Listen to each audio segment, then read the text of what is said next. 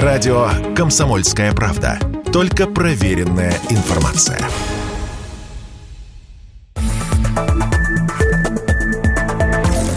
Новости союзного государства. Здравствуйте, в студии Екатерина Шевцова. Селекторное совещание, главной темой которого стала уборочная кампания, провел Александр Лукашенко. Во Дворце независимости председатель обеих палат парламента страны, члены правительства, руководители силовых структур и ученые.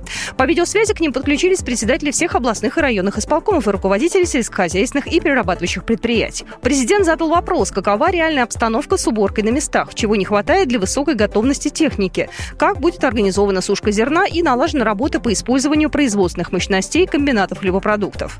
Ситуацию обсуждали в контексте мирового продовольственного кризиса и спецоперации на Украине. Критическая ситуация на мировом продовольственном рынке, к сожалению, усугубляется.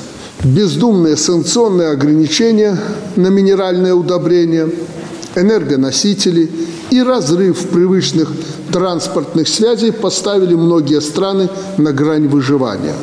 Зима близко, и для тех, кто не сможет себя прокормить, это будет холодная и голодная зима.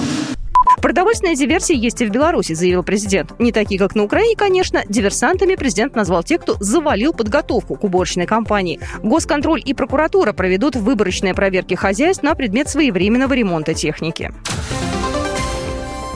В Москве подвели итоги конкурса молодых международников СНГ имени Громыка-2022. Тема форума в этом году звучала так. Будущее постсоветского пространства в условиях трансформации миропорядка.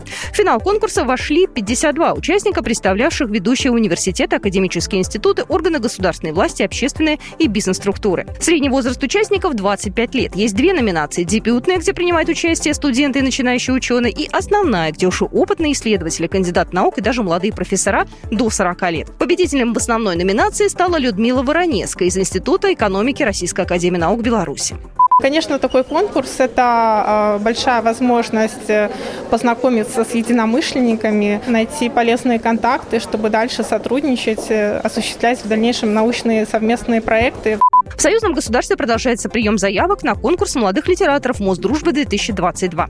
Конкурс ориентирован на поиск, раскрытие и поддержку молодых талантливых авторов, привлечение их внимания к истории, культуре и литературным традициям России и Беларуси, строительству союзного государства. Творческие работы и заявки принимаются до 30 сентября текущего года включительно. Программа произведена по заказу телерадиовещательной организации Союзного государства. По вопросу размещения рекламы на телеканале «Белрос» звоните по телефону в России 495 637 65 22. В Беларуси плюс 375 44 759 37 76. Новости Союзного государства.